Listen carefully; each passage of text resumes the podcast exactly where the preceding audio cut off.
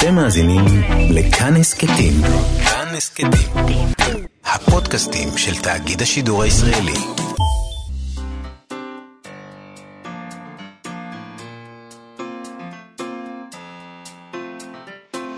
מה שכרוך עם יובל אביבי ומה יעשה לה. שלום, אנחנו מה שכרוך בכאן תרבות, מגזין הספרות היומי שלכם ב-104.9 וב-105.3 FM, או ביישומון של כאן שאפשר למצוא בחנויות האפליקציות. איתנו באולפן היום משה מושקוביץ ואיתי סופרין, ושלום יובל. שלום מאיה. היום uh, נדבר עם רועי צ'יקי ארד, שהוא עורך כתב העת uh, מעיין.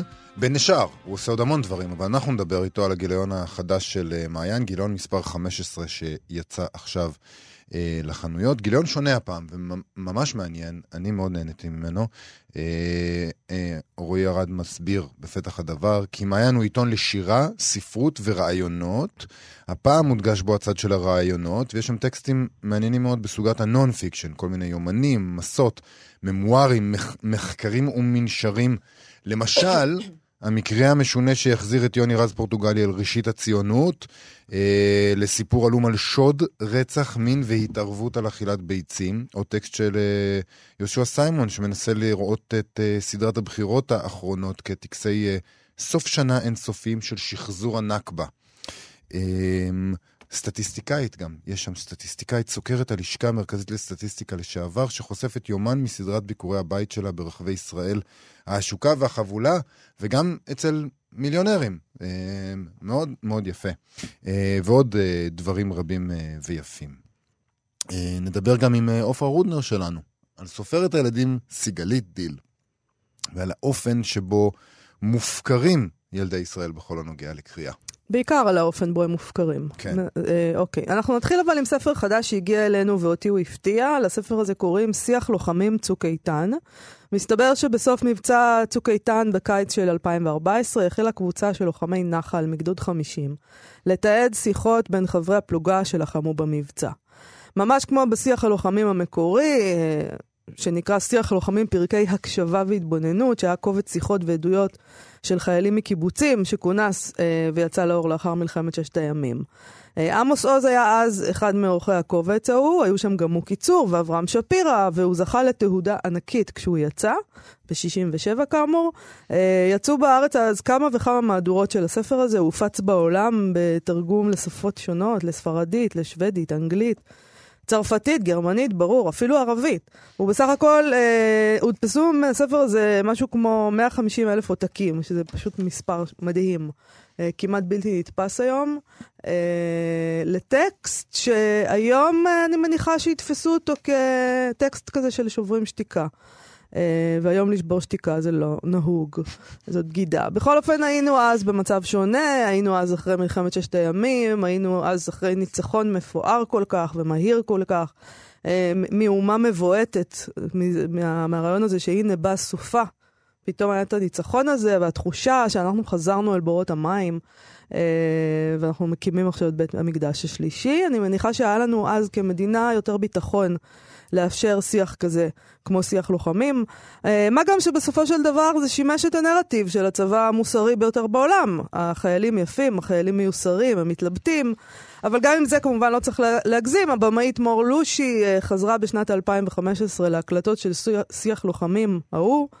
והיא מצאה למשל שהושמטו לא מעט תכנים, למשל, היו שם במקור, זאת אומרת, בשיחות היה, היו גם חיילים מישיבת מרכז הרב, עם תכנים משיחיים ותורניים שלא התאימו לנרטיב של הקיבוצניקים, אז הם לא נכנסו. ועוד כל מיני דברים מעניינים שלא נכנסו. בכל אופן, עכשיו שיח לוחמים, צוק איתן, בעריכת גל בן ארי ותמיר יוגב. אני מניחה שהוא לא ימכור 150 אלף עותקים, נראה לי שאף אחד לא יתעניין בזה. תחושה. השפה שלהם בוודאי שונה מאוד מהשפה היפה והמצוחצחת של עמוס עוז וחבריו. ניכר שיש להם יותר מודעות מן הסתם, באופן טבעי, גם לשיח הלוחמים של כל הדורות לפניהם. כן. Uh, וגם למשל למושגים כמו הלם קרב, לאפשרות של טראומה, uh, שלא כל כך ידעו לדבר על זה ב-67, לא, זאת לא הייתה אופציה, זה קרה אחר כך. Uh, זאת אומרת, הטראומות תמיד היו, אבל לא דיברו על זה. וגם, כמובן, הם מודעים מאוד לשיח הבוגדים והבגידה שמרחף מעליהם כל העת. כן. לזה שאתה, אסור לך להיות שמאלני בוגד. כן, הם מדברים כל הזמן על זה שהם שמאלנים, מצד שני הם גם אומרים אה, על איך הם, אה, אה, על איך כ- כשמאלנים הם דווקא הפגינו הרבה רצון להיכנס פנימה ודברים כאלה. בפתח הדבר, הם מדברים בדיוק על זה, על הפער הזה בין אז להיום. אחרי צוק איתן לא היו אלבומי ניצחון, הם כותבים. את תחושת הניצחון החליפה תחושת חוסר הכרעה ופספוס. כל צעד במפה הפוליטית גייס את חוסר ההצלחה של המלחמה לטיעוניו. אה, והם כותבים, הבנו שלנו צריך להיות תפקיד שונה. אה, בעינינו אי אפשר להכריע בין הצורך של העם היהודי במדינה ריבונית, בחופש וביטחון, לבין ההתעקשות על צלם האדם והתקווה התמידית לחיים בשלום. אנחנו מנסים להחזיק בשני הקצוות האלה יחד. אין לנו יומרה להציע בדרך בטוחה או תשובה מוחלטת, אלא לאפשר לחברה הישראלית לשאול שאלות קשות ביחד. אחד הדברים שקורים היום זה שהחברה הישראלית, או לפחות חלקים קטנים ממנה, שואלים שאלות קשות ממילא. זאת אומרת, כל הדבר הזה, אה, תחושת האופוריה ששיח הלוחמ- הלוחמים המקורי ערער, פשוט לא קיימת יותר. אין את האופוריה הזאת, לא היה אה, בצוק איתן ניצחון מדהים, שהיה צורך לצעוק על העוול המוסרי או על המחיר שנגבה מהצעירים שלחמו, שנדרשו בשביל להציג את אגב, אני הניצחון לא הזה. מסכימה איתך לגמרי, אה, בגלל שנכון שאין אופוריה במובן הזה שאין מלחמה שניצחנו ואנחנו...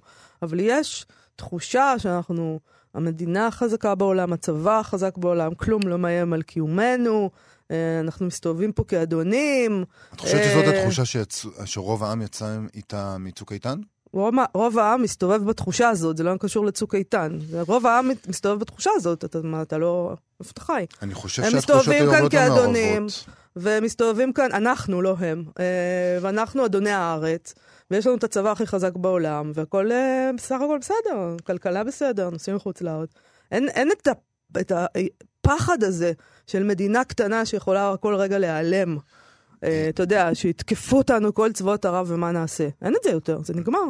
ניצחנו. אני לא יודע אם זה נגמר באופן מוחלט, אבל אני כן יודע ש... אני... מה זה אני יודע? אני חושב שכשנגמר צוק איתן, התחושה הייתה לא של אדונים ולא של ניצחון גדול, אלא תחושה של מצד אחד איזה, כאילו, המחיר ששולם, שהיה מבחינת הלוחמים, זה דבר נורא לומר, אבל מספר הלוחמים שנהרגו היה הרבה יותר קטן מהמלחמות שהיו פעם, כן? אה, ומצד שני היה המון ביקורת על מספר הלוחמים. אנחנו אה, כחברה, קשה לנו הרבה יותר עם לוחמים שנהרגים ממה שהיה במלחמות קודמות.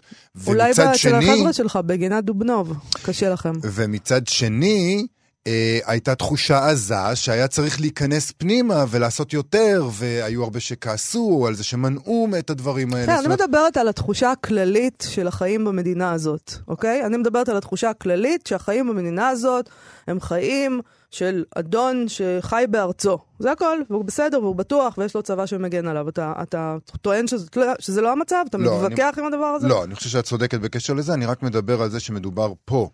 צוק איתן זה דבר. שהיה ונגמר, ואחרי אה, שבועיים כבר שכחו מזה בכלל. נכון, אבל זה, זה, זה. לא מלחמה. אבל זה הספר, הספר מדבר על צוק איתן, ומה שהם מדברים עליו זה לא על אופוריה, ולא על uh, כעס, ולא על זה, הם מדברים בעיקר על שעמום, ועל זה שהם עומדים להיכנס, והם נרדמים בקלות, ושאין להם תחושה עכשיו שהם חלק מאיזה מהלך לאומי, הם מרגישים, הם מרגישים בדיוק מה שהם, כמו פיונים. כמו אנשים שבכלל לא ברור להם אם ייכנסו, בסוף מחזירים אותם הביתה, הם סתם יושבים עם האפוד הקרמי כל הזמן. אני רוצה להקריא עוד קטע אה, מתוך אה, שיחה אה, שהם ערכו, אה, וכך אומר, אה, אה, אומר בחור בשם תמיר. תמיר זה בטח תמיר, נכון? זה בטח העורך. אני מניח. Uh, הייתי בשיחה שקראו לה שיח לוחמים בקיבוץ ביום כיפור, והיו שלושה דורות שדיברו. היה בחור מהפלמ"ח שדיבר, היו שני, היה שניים שדיברו על מלחמת יום כיפור, והיו עוד שלושה שדיברו על מלחמת לבנון השנייה, וגם על מה שהיה בצוק איתן. היה אפשר לראות ממש הבדל בין הדורות. אני חושב שזה קשור לזה שמלחמת יום כיפור באמת הייתה מסוכנת. בפלמ"ח הייתה מלחמה של צדק ואי צדק, מלא קרבות. ואז חברים סיפרו שבמלחמות בשנים האחרונות החוויות הפכו להיות הרבה יותר לא ברורות. אנחנו לא ראינו מחבלים, לא ראינו אם פגענו או לא. היה שם בחור שסיפר שהוא היה בשריון ויצא ונכנס ויצא ונכנס. היה הרבה יותר קשר עם הבית מפעם. אני מרגיש שגם אני מחפש את החוויה שעברתי וזה הופך ליותר קשה. זה שהחוויה לא ברורה. אני מרגיש שאני מחפש משהו בכוח. אתה באמת שואל מה עברת, וזה לא ברור, אולי בכלל לא קרה משהו. בתכלס, נכנסנו, היה חם, היינו שבועיים ויצאנו. לא ירינו על שום דבר, אתה לא יודע אם פגעת במישהו, זה עמום. אפור כזה. אז זה, הדור החדש הוא דור של אנשים שמתלוננים על זה בעצם שהמלחמה היא לא מלחמה כמו שצריך. לא כמו יום כיפור, שידעת שעכשיו אתה שוכב באיזה שוחה ומפציצים אותך ואתה הולך למות. זה לא זה. נכון? וזה לא מוצא חן ביניהם, הם רוצים את זה, את המלחמה האמיתית. הם, הם, הסכנה הזאת האמיתית לחיינו. אני חושב שאנחנו... זה מאוד מאכזב אותי שאנשים צעירים מדברים ככה היום. אני חושב שאנחנו לא מבינים את התחושה הזאת של לשבת שבועיים באיזה, באיזה נקודת איסוף כזאת, הם יושבים שם שבועיים ואומרים להם מחר נכנסים והם לא נכנסים, ואומרים להם מחר נכנסים והם לא נכנסים. אני חושב שאני לא מבין את התחושה הזאת. אה, זו תחושה מאוד מבלבלת ותחושה של חוסר אונים, ובאיזשהו שלב אני יכול להבין למה מישהו, אה, גם אה, מישהו שהמוסר אצלו מתפקד, אומר לעצמו, טוב, יאללה, שיקרה משהו. אפשר להבין את זה. זו תחושה... אני מדברת על הסוגיה העקרונית, לא כן. על איזה חייל שיושב עכשיו, אני מנסה להבין אותו, ואגב, אני ממש לא מנסה להבין אותו, ואני חושבת שכל ה... כל השיח שבו מנסים כל הזמן להבין ולהכיל, בשיח הפסיכולוגי הזה, האמת שעליי זה קצת נמאס. לא, לא, לא, לא מעניין אותי להבין אותו. אז מה את חושבת על הקטע הזה? אני חושבת שבאופן עקרוני, אנחנו מדברים פה על אנשים, והוא אומר את זה בצורה מפורשת, זה לא עניין של מנס... הוא מחכה, ואוי, איזה מסכן, הוא מחכה למלחמה והמלחמה לא באה, אלא הוא מתלונן על זה שזאת לא מלחמה אמיתית. פעם היו מלחמות אמיתיות, היום אנחנו לא יודעים אם, אם פגענו או לא פגענו, זה פשוט דבר, אוקיי, זאת הבשורה של שיח הלוחמים החדש. זה מקסים. נכון, נכון, זאת הבשורה של שיח הלוחמים החדש. אמ, אני חושב אבל שהיא אומרת יותר מאשר איזה, איזה נורא זה שהם מדברים ככה, אלא גם על איזה מלחמות אנחנו כן מנהלים כאן, מלחמות שבהן אף אחד לא ברור לו מה החוויה בכלל שהוא עובר, זה גם מוזר, לא? פעם היה הרבה תראה, יותר יובל, ברור. תראה, יובל, אני מסתכלת על, אה, על, על הדבר הזה, זאת אומרת, אני חושבת שצריך להסתכל על, הדבר, על, על העניינים העקרוניים. כלומר, להתעסק בחוויה שאני עובר, ולאף אחד לא ברור איזה חוויה הוא עובר, זה עוד פעם מין שיח כזה פסיכולוגיסטי, די עלוב. כאילו, אנחנו לא, אנחנו מדברים פה על דברים מאוד גדולים, מאוד מהותיים, ואתה מדבר איתי על החוויה שהוא עובר, הוא לא ברור לו איזה חוויה. בסדר, אז שילך לטיפול ויברר את זה. אה, אוקיי, אז אנחנו מדברים על דברים יותר גדולים. אנחנו, אה, אחת הביקורות על צוק איתן זה שלא היה ברור מה זה. לא היה ברור אם הולכים או לא הולכים, מה עושים, היה בלבול גדול של מה זה הדבר הזה, זה לא רק זה, חוויה. זה, בעצם אני מבינה שהאנשים האלה שמגדירים את עצמם בעצם שמאל, כן. אז זה המצב של השמאל היום, בדיוק. הם רוצים את חוויה, ולא ברור להם איזה מין חוויה הזאת הייתה. לא, הם רוצים להבין הדבר... מה הם עושים. כן, הם רוצים להבין מה הם עושים, בדיוק. יש לנו זמן להקריא עוד קטע או שנוותר על זה? כן. נקריא? בטח. אה, על אה, המוסריות. אה, מוסר. הצבא הכי מוסרי בעולם, בבקשה. אריאל, מעוד שיחה שהם אה, מצטטים. משהו שקרה לנו, חוויה של המחלקה, זה כשהיינו נכנסים למעצרים בבית, או... אז כל הזמן חשבנו על איך אנחנו שומרים על הכבוד של המשפחה שאנחנו נכנסים אליה. לא נוגעים בשום דבר, לא שוברים עם הווסט בטעות איזו ויטרינה. הייתה במעצר איזו ילדה שבכתה והלכנו להביא לה טישו מהשירותים. פה שמרנו על המשפחה בתוך הבית והם היו כמו פרצופים ריקים כאלה. אנשים חס... קצת חסרי נשמה. הם אנשים כאילו... חסרי נשמה. כן, mm. זה כאילו לא היה קשור, זה לא היה דומה בכלל. הם באים לבית שלהם, והם לא מבינים למה הם פרצופים ריקים. כאילו, הם, הם אמורים להגיד להם, אה, תודה רבה על הטישו. אה, סחטיין שלא שברתם לנו עם הווסט את הוויטרינה. בזמן ש... לא, הוא מתנהג בצורה יפה, אל האנשים האלה, למה הם עם פרצוף ריק? פה... באמת, איפה כן. הנשמה כן. שלהם? לא, פה אני, אני כבר מתחבר uh, לצד uh, הביקורתי שלך, שהם לא מבינים, אנשים חסרי נשמה, הם לא חסרי נשמה, נכנסתם להם לבית. ו... לא, אבל זה גם, זה, הדבר הכי עצוב פה זה שמגדירים את עצמם כשמאל. ובאמת, כאילו, כן. שמאל מוסרי, אוקיי. עונה כן. לו עוז. עונה לו עוז, כן עוז. קודם כל השם, עוז. עונה לו, בעוז.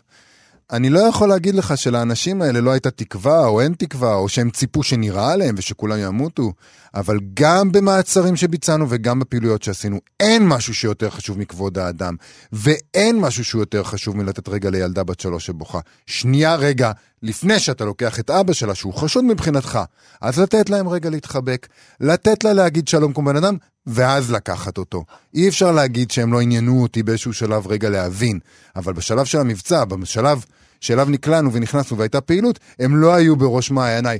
זה, אה, הקטע הראשון, לתת לה רגע של ילדה בת שלוש אה, אה, להתחבק ולהגיד שלום, זה כאילו כתבו את זה לחמישייה הקאמרית. זה באמת, זה, זה too good to be. שיח לוחמים צוק איתן. 2019.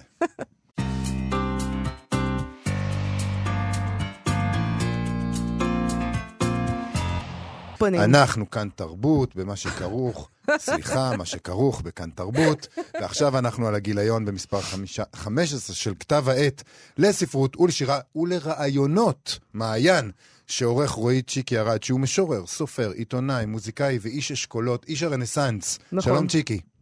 אהלן, מה נשמע? אני מרגיש כמו בת בצריח אצלכם. אצלנו אתה בת בצריח לחלוטין. ואני בטוח שיש שם איזה פרח איפשהו גם כן. באוזן. הביטניק הראשון, אה, על הדש. העברי הראשון, אה, צ'יקי. בכתב העת החדש אתה כתבת, אתם כותבים בפתח דבר, שהפעם, אה, בניגוד לק- לקודם, כשהדגש היה על שירה וספרות, הדגש הוא הפעם על הרעיונות. לא, הדגש עדיין זה על שירה וספרות, אבל יש דגש, תמיד זה היה כזה מוזר. בגיליון הראשון כתבנו ורעיונות, אפילו לא, לא הבנו מה זה אומר, ועכשיו ממש עשינו סקציה של מאמרים, מסות, ממוארים, non-fiction, מה שנקרא. למה בחרת לעשות את זה עכשיו? זה נפלא, אבל למה בחרת בזה? בעיקר אה, אה, יש שם אה, כל מיני, עוד מעט נדבר עליהן, נפרט. למה, למה החלטת עכשיו?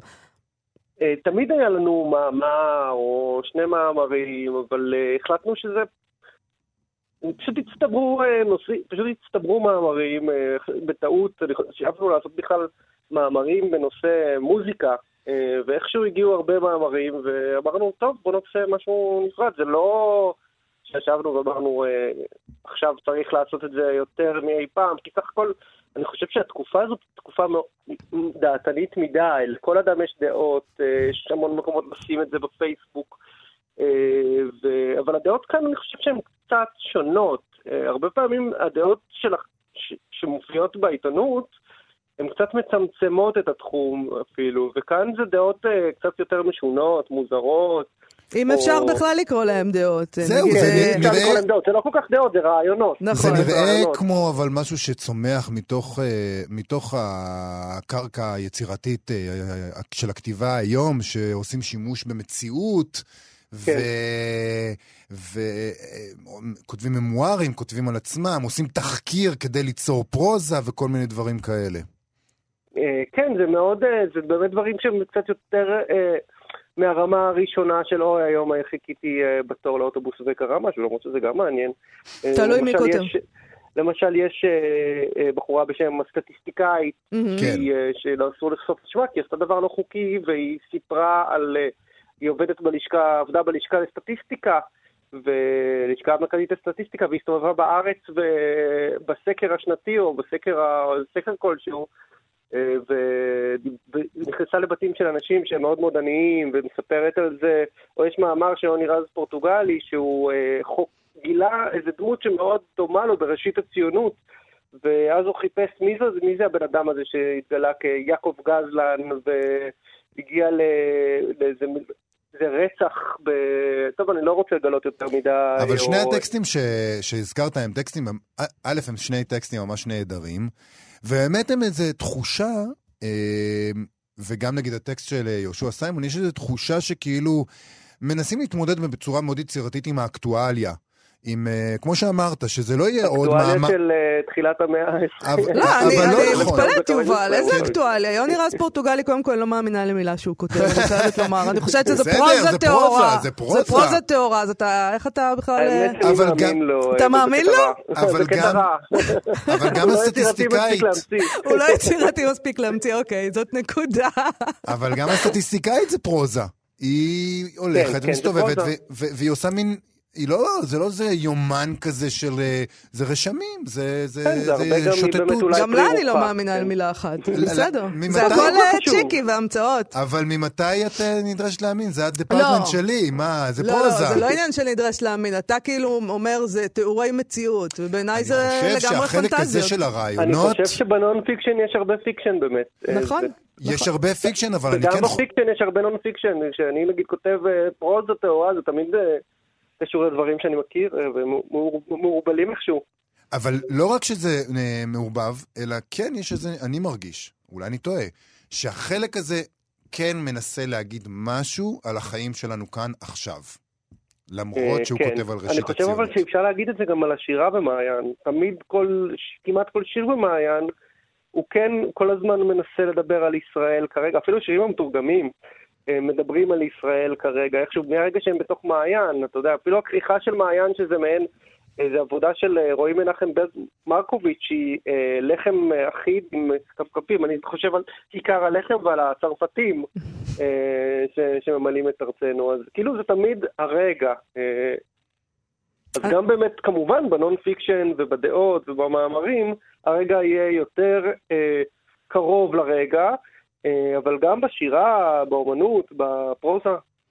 אני רוצה לשאול אותך, צ'יקי, אה, בחלק ממה שאתה כותב ב, ב, בפתיחה, אה, זה דברים אה, שנשמעים כאילו, אתה קצת התייאשתם.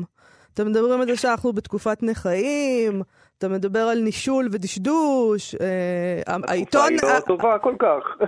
אז רציתי לשאול אותך אם התייאשת באמת. לא, לא התייאשתי. עובדה שאנחנו מוצאים מעיין, אבל אנחנו גם רואים במעיין כאיזה משהו שאמור לשמח את האנשים. זה גם, אני חושב, שקצת שונה מאיתנו מכתבי עת אחרים, שלפעמים נועדו לייאש את האנשים ולהראות כמה רע. אז אנחנו גם מראים באמת שמדברים מה קורה, אם זה רע או טוב, אה, אבל גם מנסים אה, אה, לשמח את האדם. בסך הכל אנחנו חיים איזה זמן מסוים על כדור הארץ, אנחנו צריכים ליהנות בו, אנחנו לא נו- נועדנו בזמן הזה כל הזמן להיות שפופי ראש ולבכות. זה מתחבר לי מאוד לשיר שלך שמופיע בגיליון הזה, שנקרא דברים עגולים, כן, ואני יכול לצטט קצת? בטח, אה, אני מאשר לך. ובשואה, לא דברים, אקבע לכם. בשואה הדברים העגולים, אבל יותר בגבורה, בגבורה, בגבורה. בגבורה, הדברים העגולים. במגזר הדתי-לאומי, דברים עגולים, יוצאי אתיופיה ודברים עגולים, חשמלאים צ'רקסים פחות, אבל לעיתים אתם תמיד כל כך כל כך בהחלט עגולים. זה טקסט על אסקפיזם, זה בדיוק מה שאתה אומר. אני חושב שזה לא, זה יותר על הומניזם, שכאילו אה, יש משהו שמאחד את החשמלאים הצ'רקסים ו- ואת, אה, את, ואת כולם, נו. אה, יותר לשים את הכל כדבר אחד, אה, אה, יפה ואופטימי, ועגול. והג- והגלגל, כן. זה הבנות בצריח. לגמרי. זה העגול. לא, זה הפרחים בקנה בדיוק. אגב, פרחים בקנה זה הפרחים ובנות... בקנה יותר. פרחים בקנה ובנות צריח, בוא נדבר רגע על הטקסט של אה, גיל נעמתי. כן. הוא משלב רעיונות שלו שבהם הוא מדבר על, על אז האירוע. זה גיל נעמתי זה הבחור שירו בו כשהוא כן. הלך, כשהוא נסע, כשהוא הפגין בגדר, וזה כאילו באמת טקסט, והטקסט הזה משולב עם אה, מחקר שהוא עשה, הוא גם מתכנת של משחקי מחשב, של משחקי מחשב אה, מוקדמים, אה, Space Invaders ודברים כאלה שגם אני שיחקתי בהם, שהוא יותר מתמחה בהם ועדיין כנראה משחק בהם. ואני חושב שבדרך כלל טקסטים כאלה נגד כיבוש, הם טקסטים שבאמת מציגים את, את הצד ה- ה- היורה או הכובש כצד פתטי, אבל כאן הוא גם מציג את עצמו קצת כאיזה משהו כזה, שהוא בכלל רצה להתחיל אולי עם בחורה, בגלל זה הוא רץ לגדר בהתלהבות, וגם והמשחקי מחשב המוקדמים קצת אה, מאירים את הפתטיות של, שני, של כל הצדדים ב, אה, בסכסוך הזה, שזה אני חושב מה שמיוחד בטקסט הזה מול אה, טקסטים סטנדרטיים של כיבוש. אבל עוד, זה נכון, זה, אבל עוד דבר שמיוחד בטקסט הזה הוא שבעצם הוא מדבר בסופו על משחקי המחשב החדשים, שבהם יש איזה מין אה, נורמליזציה של ירי על אזרחים, כן. והוא אומר אולי, בעצם זה איזושהי טענה בעצם קצת שמרנית. אה, שאלימות במשחקי מחשב ובנגיד סדרות טלוויזיה וכל מיני דברים כאלה, כמו שאומרים, מנרמלת את האלימות במציאות? אה, אני חושב, אני רואה את זה כמשהו שהוא לא אחד לאחד, זה באמת זה קריאה לגיטימית, אבל אני לא רואה את זה ככה. אבל אני חושב שהוא כן רואה את, ה, את היריעה בו אולי כאל איזה המשך של משחק מחשב, שבו הוא פתאום הופך מהדמות שיורית לדמות שיורים עליה, כי זה גם מה שהיה קודם, הוא היה חייל, ו, ופתאום הוא הפך, עבר לצד השני, על מעבר צדדים. אה, לא, זו באמת, זו קריאה כאילו קצת, אה, הקריאה שלך היא קריאה כזאת, אה, קצת, אולי זאת קריאה שמרנית. יש מצב. מאיה מהנהנת. מתלהבת שיש, אה, שאני במשחק ביניכם. חלק מהזוגיות מי. יורה אל ומי נורא במשחק הזה? אתה באמצע, אתה באמצע, זהו, אתה מתבקש להגיע לאולפן. אני חייבת לומר שזה באמת אה, גיליון אה, נפלא. של מעיין. אה, ממש. מאוד נהנינו ממנו, ואני אודה לך אם תקרא שיר מתוכו. אני, אני אקרא שיר של דנה ידלין, שהיא, רשום שהיא שחקנית וכותבת, אני חושב שמה שמיוחד במעניין שיש הרבה באמת כותבים שהם בפעם הראשונה תמיד, ורוב הכותבים הם אנשים שלא הוציאו ספר. דנה ידלין, אני כמעט בטוח שלא הוציאה ספר שירה, היא כן. שחקנית, יותר מוכרת כשחקנית. זה נקרא מות הזבוב. האומנות, אדם רוצה מגבת ואין לו. אם יצעק מגבת, אם יצייר מגבת, אם יכתוב, אולי ייטב לו לאדם, אבל יישאר רטוב. אם אכתוב את המילה מגבת, אם אהגה בה כל ימיי, ואם על כל לוחות ליבי, מגבת, מגבת, מגבת, מגבת, מגבת, מגבת, מגבת, מגבת. האם יתווספו מגבות בעולם? שלוש. כל עלה הוא קצת שלכת, כמו שכל זבוב הוא קצת מגבת. נהדר. אה, רועי צ'יקי ארד, תודה רבה.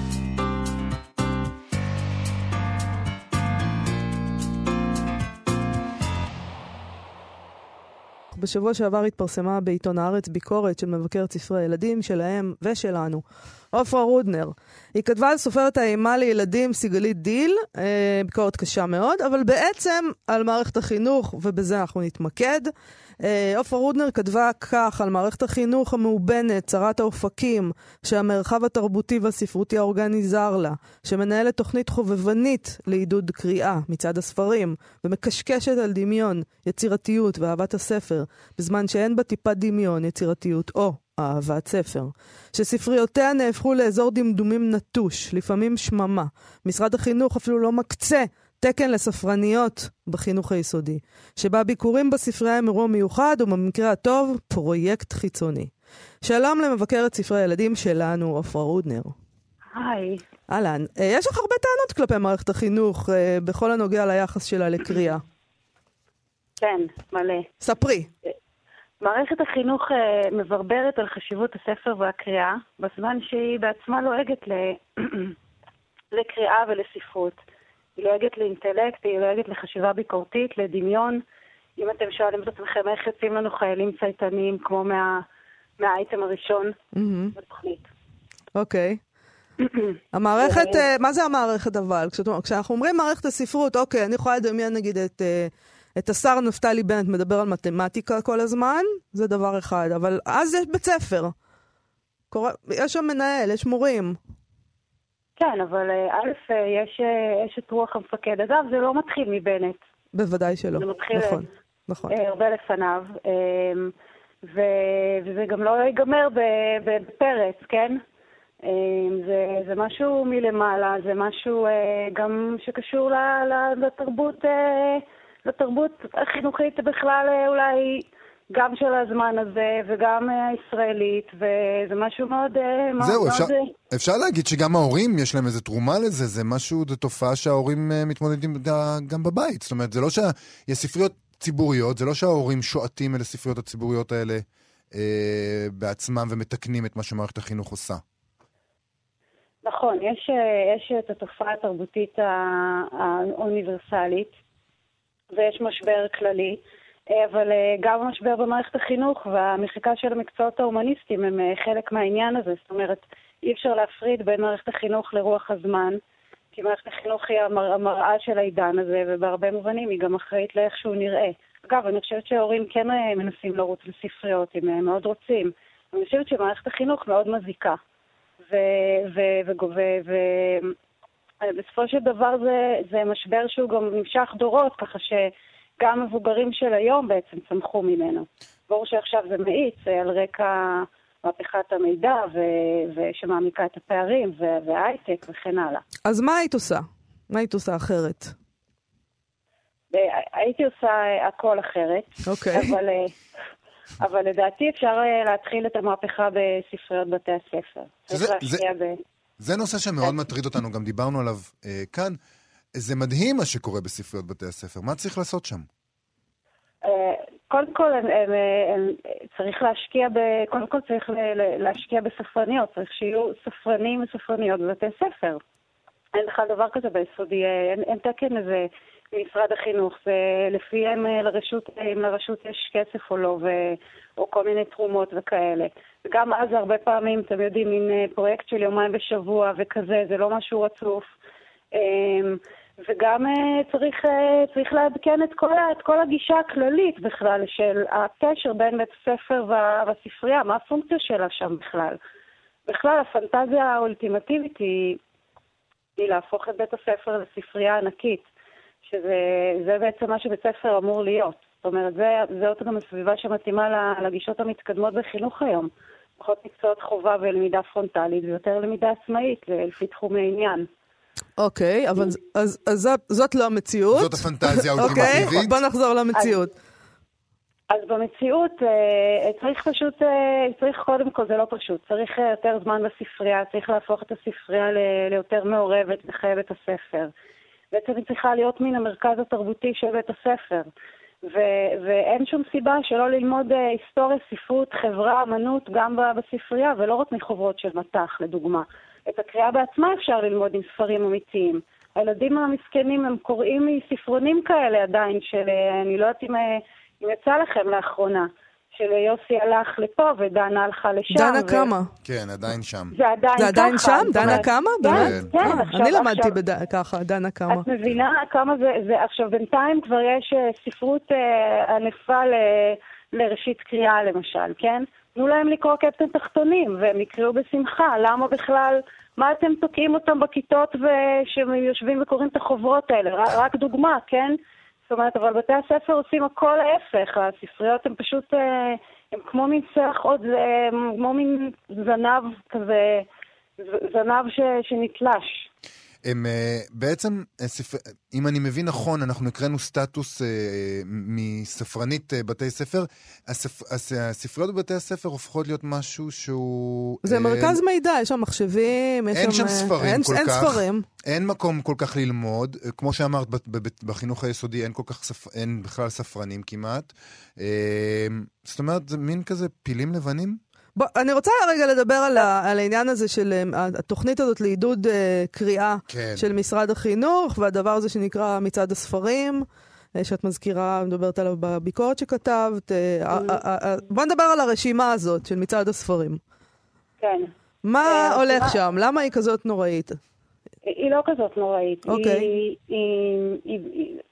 קודם כל, היא אמורה להיות ספינת הדגל של התוכנית לעידוד קריאה, והתוכנית הזאת נורא עלובה. וככזאת היא לא מספיק טובה. זאת אומרת, כספינת הדגל של התוכנית. בעיקר בטווח של הרשימות, ברשימות של הגנים וראשית קריאה ביסודי, זה פשוט שעמום אחד גדול. ואחת הבעיות היא שהרשימה הזאת מזכירה יותר מדי את, ה, את ה, מה שאנחנו רואים בחנויות של הרשתות, שבעצם קלאסיקות נעלמות, יש מעט מדי קלאסיקות, והרבה ספרים סתומים שעוד לא הוכיחו את עצמם אה, שהם, אה, שהם שייכים לנצח, כן? וכאמור, זה לא היה נורא אם, אה, אם לא היה ואקום כזה מלכתחילה. יש עוד בעיה שהרשימה הזאת בעצם מכתיבה איזו שאיפה של איך צריך לכתוב כדי להיכנס למצעד הספרים. זאת אומרת, יש מין ג'אנר שלם של ספרים דידקטיים, חיוורים, שכאילו נוצרו במיוחד למצעד הזה ויש להם אה, נוכחות מסיבית בו. אבל הדבר שאת גם בעצם כותבת עליו, לסיום, כי אנחנו צריכים לסיים, אה, שאת כותבת עליו בביקורת, נגיד בנוגע לסיגלית דיל, זה האופן שבו כל הדבר הזה מנוהל. זאת אומרת, פשוט אה, סופר שפשוט בא, מוכן לבוא להמון בתי ספר, נכנס לכיתות, אין להם... אז, אז הם, הם שמחים על זה, כי את יודעת, זה בחינם או משהו, והוא נכנס לכיתות, והוא בעצם מתעסק בשיווק. זאת אומרת, אז אין פה איזה עניין אחר חוץ משיווק. אה, יש סופרים שכן אה, באים באמת, מ... את יודעת, יש אה, הרבה סופרים שבאים גם מתוך כוונות אולי טהורות. אני לא אומרת שכל הסופרים שבאים... לא, אה, אני חושבת שהכוונה, תשמעי, למכור את הספר שלך זה כוונה בסדר. זה כוונה טהורה. זה כוונה טהורה במובן הזה, כל סופר בא לדבר עם אנשים, הוא מקווה שהם יקראו אותו. לא, השאלה אם את לא מצפה כן. מ- מבית ספר או ממשרד החינוך להגיד, אוקיי, אני- בוא נקרא את הספרים האלה ונחליט אם זה מתאים לנו, ומתאים לילדים, ומתאים לגיל שלהם, למשל. אילו דרישות מוגזמות. לא, כי הבת שלי פשוט היו לה סיוטים מהספר האימה הזה של סיגלית דיל. במקרה, במקרה, אני יודעת את הדבר הזה. זאת אומרת, כן, כשהיא כתבה, על? סיג... כשהיא כתבה על סיגלית דיל, אז היא הזכירה לי שלפני שנים רבות, שהבת שלי הייתה ביסודי, אנחנו מדברים על אה, לילות ללא שינה. אז בואו בואו, כן. בואו נגיד גם, בואו גם נגיד הבן גם ש... שלי, אגב, עבר את זה. וגם, ה- וגם בתי האמצעית. בעקבות הביקורת שלך, שהסופרת והמתרגמת אה, שהם סמית כתבה סטטוס שדברים דומים שהיא כתבה על סיגלית דיל ב-2007. זאת אומרת, מי שרצה להבין אה, את הנזק שאת מדברת עליו מהספרים של סיגלית דיל, יכול היה כבר לעשות את זה. זאת אומרת, זה לא שלא כתבו על זה ולא ש... היא מין סמל הדבר הזה. נכון, אה, אבל אה, אה, אנחנו... אין לנו ברירה אלא להמשיך לכתוב על זה ולהתרגז על לא, זה. לא, לא, בוודאי, אני רק... אני חושבת יותר ויותר, כן. אני, לא אומר שלא לכתוב על זה, בוודאי, אני רק אומר שאף אחד במשרד החינוך כנראה לא, לא אתה, מאזין. אתה באמת חושב שמשרד החינוך פשוט יושב וקורא ביקורות בארץ ואומר, הו, וואו, הם כתבו כאן דבר לא, ממש מעניין, בוא נשנה לא, הכל. כי הגיוני יותר שהם. יושבים וקוראים את הספרים שהם אשכרה ממליצים עליהם במצעד הספרים. לא זה ולא זה. אני חושבת שזה, ממש שההורים צריכים אה, להפעיל לחץ לשינוי במערכת החינוך. וזה כולל גם את זה, וזה כולל אה, להפסיק אה, לדרוס את המקצועות ההומניסטיים. זה כולל אה, מהפכה שלמה שכבר כולם יודעים שהיא צריכה לקרות, כולם די יודעים כבר איך היא אמורה, מה, מה זה אמור להיות, יש כבר מודלים ש, ש, שמצליחים יפה, הכל נמצא שם, וצריך לחץ ציבורי על, על, על המערכת, על ה, איזה ממשלה שתהיה, אם תהיה פה ממשלה שפויה. אם בכלל הצליחו להקים ממשלה. כן, אם תהיה ממשלה. בוא נראה. בואו נתחיל מזה. אולי נכנסנו ללופ עכשיו של בחירות. כל שלושה חודשים. אנחנו לא נכנסנו, אנחנו בזה, אנחנו בלופ הזה. יפה, אז אנחנו בלופ של בחירות. אגב, אני חושבת שזו המצאה נורא טובה. פשוט עושים בחירות כל שלושה חודשים. ואין אף פעם, וככה לא צריך... לתת דין וחשבון, וזה, רק אפשר לקחת את ה... זה, פנסיות. אוקיי, אה, גלשנו פה. אה, גלשנו. עופרה אודנר, אני מאוד מודה לך על השיחה הזאת. להתראות. להתראות.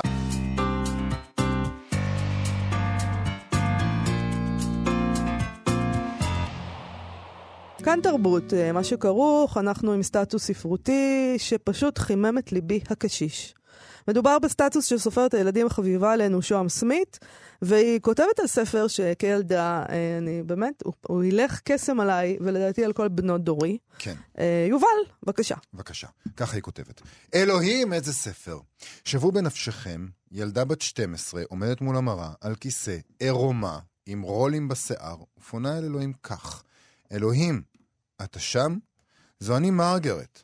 אני שונאת להזכיר לך, אלוהים. כלומר, אני יודעת שאתה עסוק, אבל כבר כמעט דצמבר ואני לא מתפתחת, לא רואה שום שינוי רציני.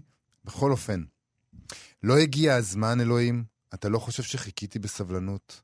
בבקשה, עזור לי. כמעט 50 שנה חלפו מאז ראה אור אלוהים אתה שם, זו אני מרגרט, ספרה של ג'ודי בלום, שהיה ספר פולחן לבנות דורי. נכון. כן? בטח. ברור, קראנו אותו עוד ועוד. אה, לפני כשנה כותבת אה, שם סמית, חזרתי וקראתי אותו עם בתי בת ה-12, ובעקבות זאת תרגמתי אותו לעברית נערית בת זמננו, וגם הוספתי, רכובה על גלי ההתרגשות, אחרית דבר שבה סיפרתי על מקומו בחיי הילדה הלא מפותחת שהייתי, ועל מה שהופך אותו ליצירה פורצת דרך. מיינתי את הטקסט לחברות הוותיקות של מרגרט ולמצטרבות החדשות למועדון, וזו בתקווה שיתרום לשיח שאני מקווה שהספר יעורר בענייני זהות, מיניות ודת. לדאבוני, בהוצאת הספרים סברו שאחרית הדבר אינה במקומה בספר, אך התירו לי לפרסמה בכתב העת הפנקס.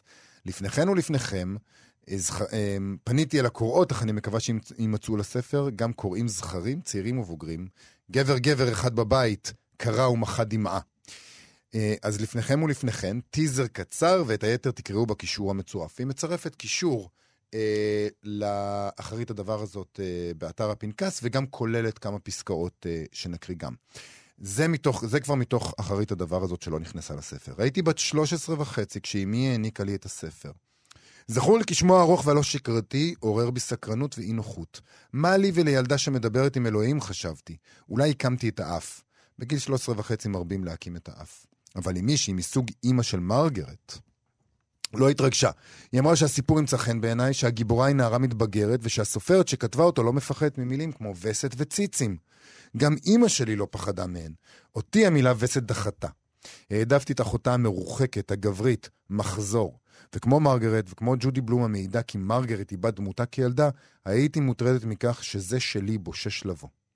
רווח לי כל כך שנמצאה לי אחות לצרה, אבל הפרק האחרון בספר, שבו סוף סוף מרגרט מקבלת מהביטוי המכובס הזה אני סולדת עד היום, הותיר אותי מעט נכלמת. אבוי, כעת רק ג'ני ואני נותרנו מאחור. טוב, צריך רגע להתעכב על הדבר הזה שהוצאת הספרים לא מסכימה לכלול את אחרית הדבר של המתרגמת. Uh, הטקסט שכתבה סמית, שהיא גם שמה אליו לינק בסטטוס, כולל פסקאות. Uh, ברוח הפסקאות שהיא כללה בסטטוס, הקשורות למיניות, וגם עוד דברים כמו זה, רק, היא כותבת, רק בקריאות המאוחרות, ואני כבר אם, נתחברה לי מידת מרכזיותו של הנושא השני המעסיק את מרגרט, שאלת הדת והזהות. ורק כקוראת בוגרת אני מבינה עד כמה נושא זה הינו לא פחות נפיץ ומסעיר, ואילו מידות נדירות של תחכום, מקוריות, רעננות ותעוזה יש בכתיבתה של בלום, ובעצם בחירתה לעסוק בסוגיה שהינה רלוונטית במיוחד בגיל גיבוש הזהות. כעת אני גם מבינה עד כמה החשיפה לנושא והמחשבה הביקורתית עליו חיונית לקורא הצעיר בישראל, ובפרט בימים אלה כשמגמת ההדתה בעיצומה. בלום, בת להורים יהודים, לא מסתפקת בזה. היא מארגנת לגיבורה הביקורתית שלה ספארי דתות, ומובילה אותה למסקנות רדיקליות. כל הדתות, בצורתן הממסדית, מציעות למשתמשיהן חוויה דומה, בלתי אישית, שאין בה מענה למצוקותיו של האדם. קשה מאוד, ואולי בלתי אפשרי, לבחור דת באופן מושכל. האל היחידי שעימו אפשר להגיע לקרבה ולנהל יחסים משמעותיים, גם אם מדומיינים, הוא האל האישי. זה שאינו משתייך לאף דת. הספר הנדיר הזה, היוצא בראש מורם נגד ממסדים דתיים, מסתיים באופן פרדוקסלי ונפלא, בתודה גדולה לאלוהים. אבל לזה הבלעדי והאינטימי, שאותו לא הצליחה להרגיש בכנסייה ובבית הכנסת. רק בלילה, כשאני לבד. טוב, מה שאני מבין מזה, אי אפשר לדעת, אנחנו לא יודעים מה באמת גרם להוצאה להגיד שאחרית הדבר לא צריכה להיכנס אה, לספר הזה. אה, אבל אולי אסור לדבר על הדברים האלה, על הדתה ומיניות ועל אלוהים אישי, אפילו בספר שמדבר בדיוק על זה. אני לא יודעת, אה, אני לא יודעת, אני לא יודעת. עדיין מוציאים את הספר הזה, עדיין הוא בתרגום חדש. אה, מאוד מאוד מעניין אותי, אה, אני מקווה שהוא יגיע אלינו גם, כי מאוד מעניין אותי מה זה התרגום החדש הזה. את זוכרת את התרגום הישן? אני לא זוכרת, אבל אני, אני אשמח לעשות איזו השוואה, אולי כשאני אראה את זה אני אזכר, אבל זה מעניין אותי, העדכון, איך זה נראה, מה, מה היה אז. איך דיברנו? לא ידעתי שאני כזאת קשישה, וצריך כבר לתרגם מחדש ולעדכן, זה קצת מאוד פוגע בי. יש לך את להגיד. הספר הישן? לא יודעת, אני, כמו שאני מכירה את אימא שלי, זה בטח נמצא שם. כן? אימא שלי יש לה, כן, מדפי ספרי הילדות שלי. ויש שם כל מיני אה, אוצרות, טוב, אגב, אנחנו... כי אני קשישה. אתה, אנחנו... אם אתה חי מספיק, אתה פשוט, הדברים נהיים אה, אוצר, כי אנשים מסתכלים על זה בתור, וואו, כל 200, כך נוסטלגי. בעוד 200 שנה זה יהיה שווה הון. כן, טוב, אני, בסדר, אני אוריש את זה. אנחנו, אה, למרבה הצער, צריכים, לצ... צריכים לסיים. אנחנו מקווים שנקבל את הספר החדש, נשווה אותו לספר הישן, אולי אפילו נדבר על כך ועל התרגומים אה, ועל ההבדלים ביניהם. בינתיים אנחנו נסיים. נגיד תודה לאיתי סופרין ולמשה מושקוביץ' שעשו איתנו את התוכנית. אה, נגיד שאחרינו, המעבדה, עם גיל מרקוביץ'. אנחנו נהיה פה שוב מחר עם כל הדברים שלא הספקנו היום. להתראות. אתם מאזינים לכאן הסכתים. כאן הסכתים. הפודקאסטים של תאגיד השידור הישראלי.